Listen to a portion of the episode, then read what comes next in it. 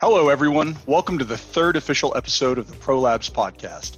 On this podcast, we talk about everything there is to fiber optics, trending news stories, product reviews, as well as expert discussions about the best networking solutions out there. My name is John Eichel, and I'm the Chief Strategy Officer at ProLabs. And joining me today is our co host, Ray Hagan. Hey, thanks, John. As you mentioned, my name is Ray Hagan. I'm the Global Product Line Manager here at ProLabs. The topic of this episode is to talk about all the exciting innovations in the access layer network technologies. So, John, when we say access network technologies, you know, I take it, you know, being, you know, old telecom guy, that this is the fiber getting closer and closer to the customer. So, I know we've talked a lot over the last year or so about DAA, you know, um, and that you know, distributed access architectures, and really, what does that mean? Uh, that's the bigger thing a lot of customers say. So, uh, can you explain to us a little bit about you know what you you consider DAA to mean to the customer? Sure. So I think the DAA architecture was probably birthed in the idea of uh, HFC distribution.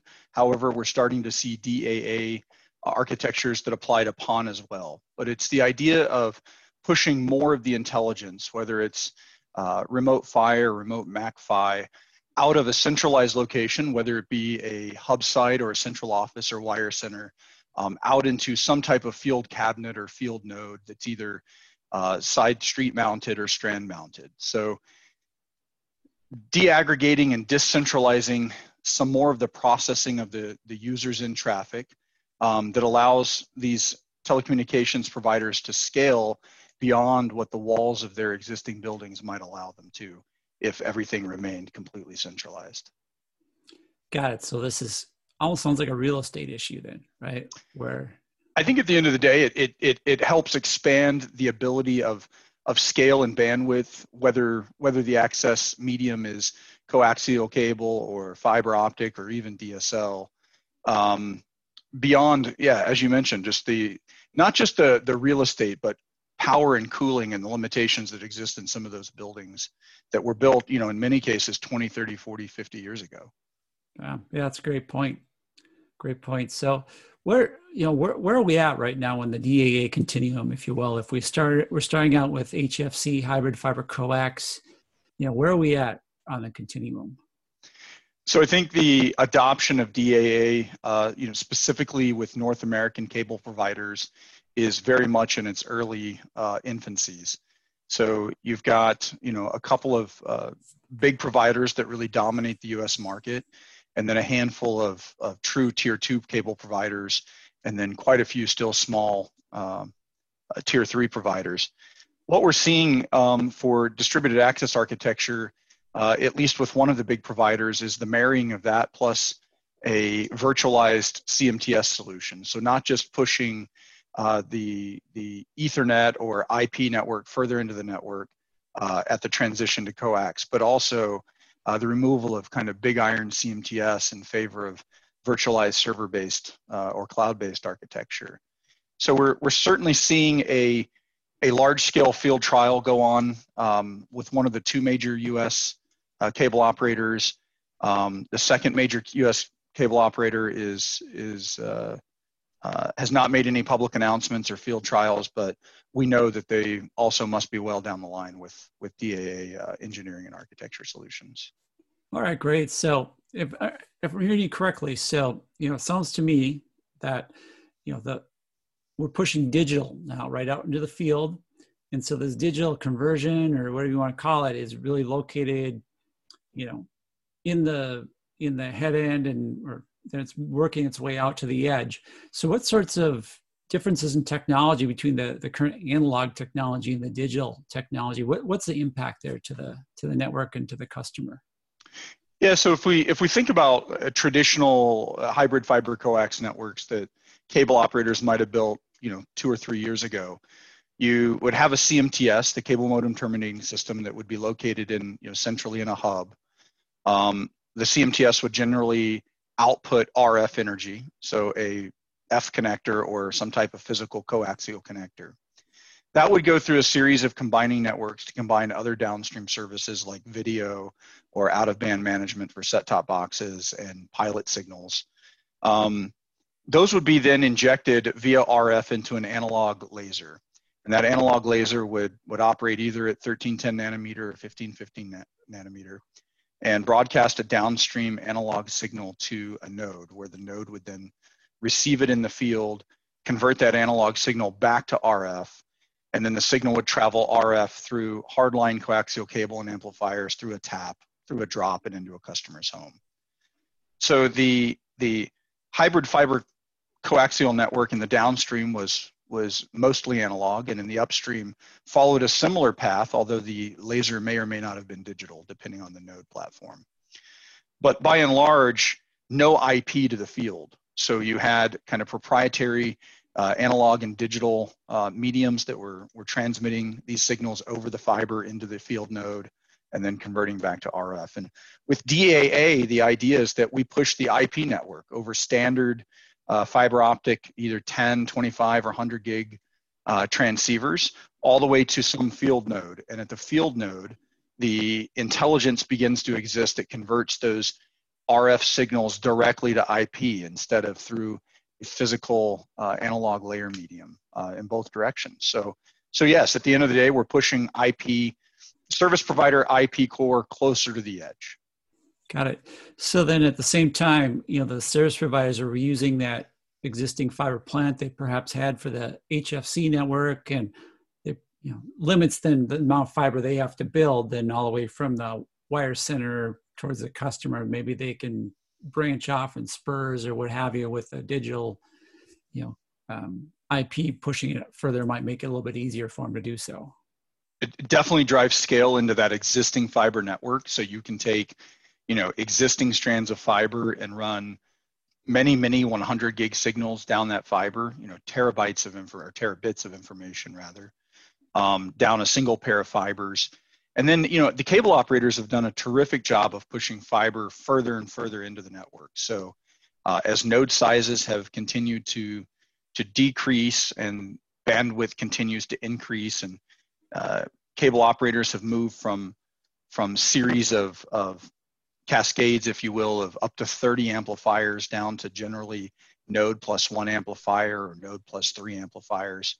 The fiber has inherently gotten closer to the customer anyway and it, it sets them up for very good continued um, realization on their their HFC investment, but also sets them up for kind of the future, uh, which we'll talk about I think later in this podcast for going directly fiber to the end user or PON.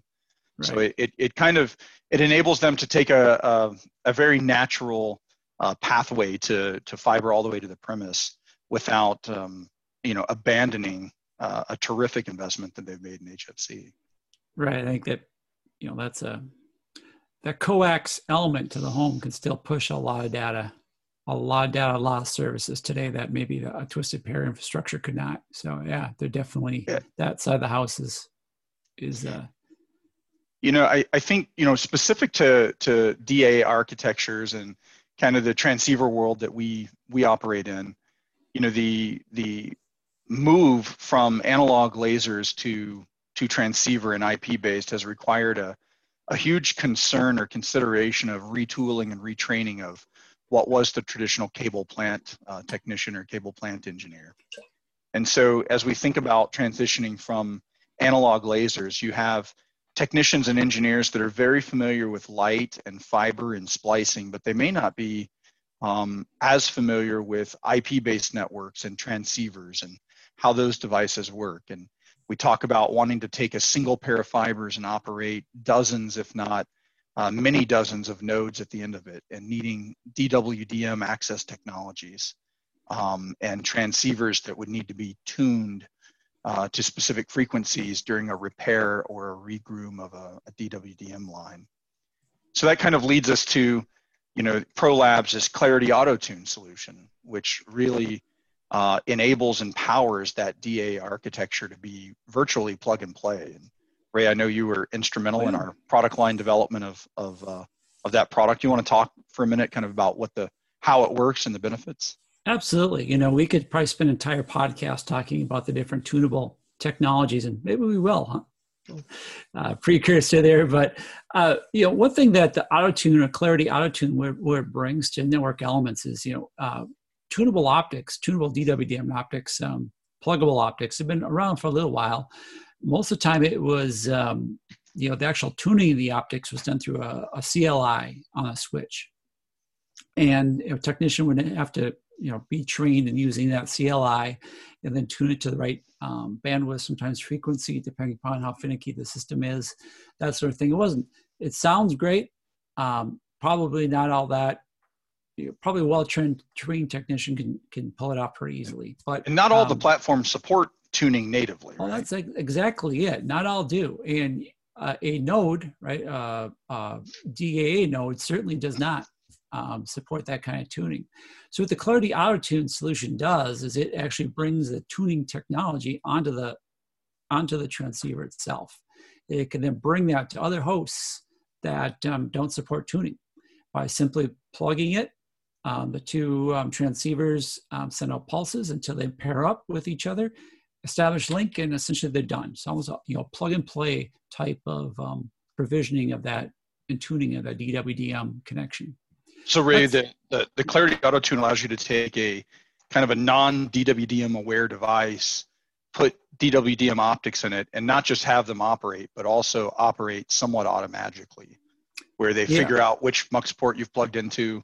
As long as they're plugged into the same mux port on both ends, they they find their frequency tune and just operate.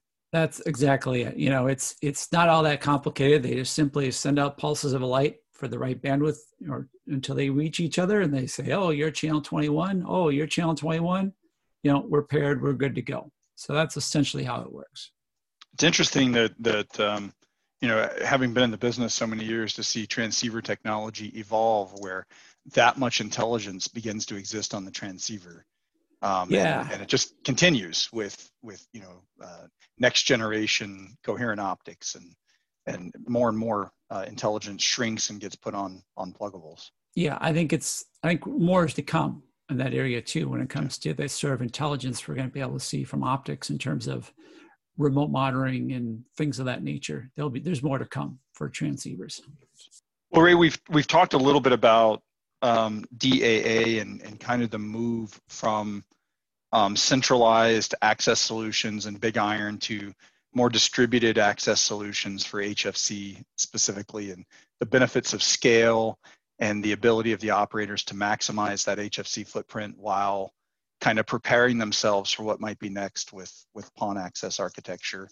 And I, I think that leads you know the conversation really well into what's going on really with the more traditional telcos who had that legacy somewhat crippling twisted pair infrastructure um, who who finally I think realized we've reached the end of uh, end of useful capability of twisted pair. So we we came out with 30 different flavors of DSL and and increasingly better throughput performance. But at the end of the day, um, I think the telcos have figured out that that their evolution is fiber to the premise.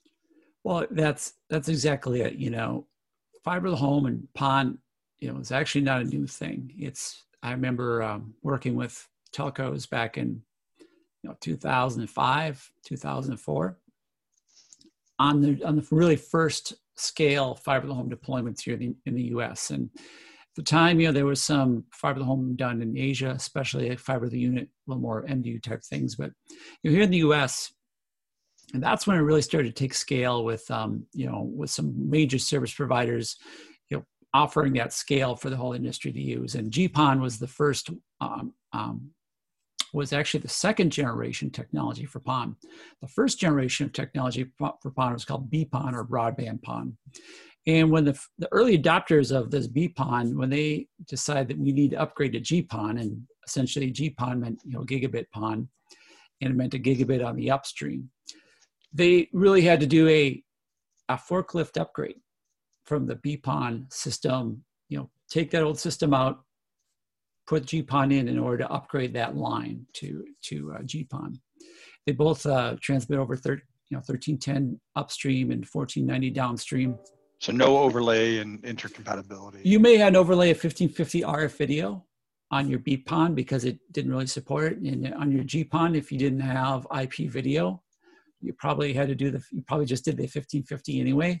I think most, uh, just from my past experience, a lot of the uh, providers who had a but Plant kept the 1550 RF overlay anyway because they thought it provided a higher quality video image. Okay. I think things have changed today with IP video um, being much better than it was, you know, I guess that was 15 years ago now. Holy cow. Anyway. Don't uh, date, don't date us, Ray. Date us.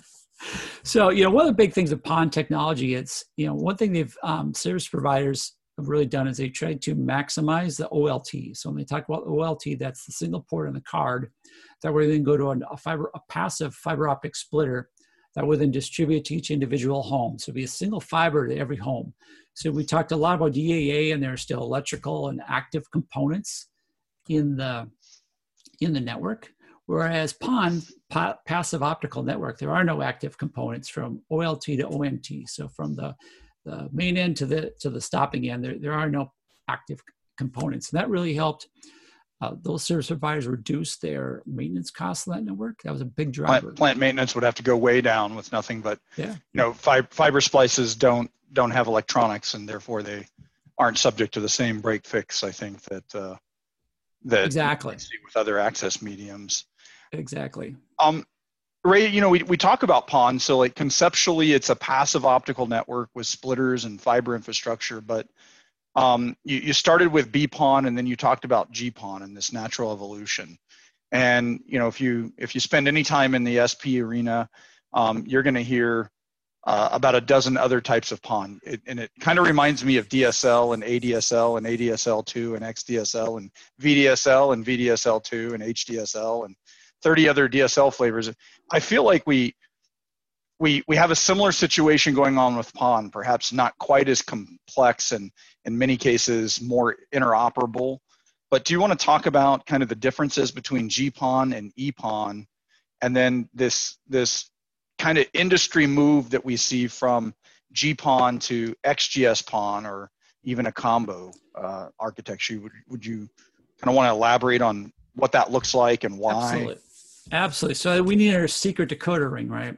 that we all need to have here just to kind of you know okay this is without anyway um, the epon um, and gpon are, were the two um, deployed technologies uh, probably since 2006 2007 up until very recently uh, the choices were either gpon or epon and epon was primarily deployed in say you know maybe uh, european markets perhaps in asia or with the mso market whereas gpon was very much deployed by uh, telcos in general. And Ray, and, what is the core difference between the two? Yeah, so EPON is one is one gig symmetrical upstream and downstream that share bandwidth amongst the people on that PON or on that splitter. And the other fundamental differences is Ethernet based. So EPON stands for Ethernet. GPON had a bit of a, a bit of an Ethernet underpinning, or Ethernet, I'm sorry, ATM underpinning to it, so more of a timing piece of it. Whereas Ethernet was Ethernet packets, you know. So a collision based versus time exactly. Time. Exactly. So you know the GPON was perceived as having a little bit better performance, perceived as such. EPON um, EPON uh, served the bill for the customers who had it. Did, did we did we see kind of the telcos? I think you, you kind of mentioned it, but GPON had that ATM underpinning and discrete voice channels uh, based on that versus um, EPON, which was kind of a more ubiquitous IP and Ethernet access medium. So do you think the telcos kind of favored GPON because it it kept that kind of that sacred voice traffic separate for yeah. quite a long while? I think I think that's that was the you know definitely makes sense why that was the underlying uh, um, the ATM familiar. They knew that was a voice quality technology, and you know from companies that voice service, you know, provide voice service for 100 years. Very much a, um, you know, what they what they are familiar with and wanted to make sure that they could still provide high quality voice services, high reliability. And I think you know, as as VoIP has evolved, we're seeing more and more, um, you know, even core legacy telcos moving to, you know, voice over IP services. Oh, yeah. I think the Absolutely. protocols have improved, and certainly the scale of IP networks has has improved. The bandwidth. Yeah, I think as long as the regulations are in place for Lifeline Voice, you know, you're not going to see that change. It's not going to disappear completely. Yeah, you know, whereas the MSOs don't have that regulation when they provide voice service, it's not Lifeline Voice. Right. The um, we, we talked kind of a little bit then about the difference between GPON and EPON. Yeah. Um, when we hear like GPON and XGS PON and combo PON, can you talk about kind of what's going on in the industry with that? Why absolutely why the move to XGS PON and what does combo mean? Yeah, absolutely. So, you know, one thing that this uh, the next generation of PON services are here, and it's called um, on the GPON side, it's 10 gig PON or X for X for 10. Um, 10 gig PON, 10 gig GPON. And that uh, 10 gig GPON, XGS PON is 10 gig symmetrical, upstream and downstream 10 gigs. So unlike GPON that was somewhat asymmetrical with what, right. two, two and a half and one and a quarter ish, right. um, we now see a true 10 gig symmetrical service. Yes. Um, is that driven by business services or what's driving the need for symmetry? Um, you know, there is an, an asymmetrical standard that is was introduced at the same time called XGPON, which was 10 gig down and five gig up. But at the end of the day, I think it's just a matter of, you know what, why are we messing around with um, asymmetrical any longer? Uh, upstream bandwidth is a, is a very real thing. And we, you know, if, if the technology is there, let's use it.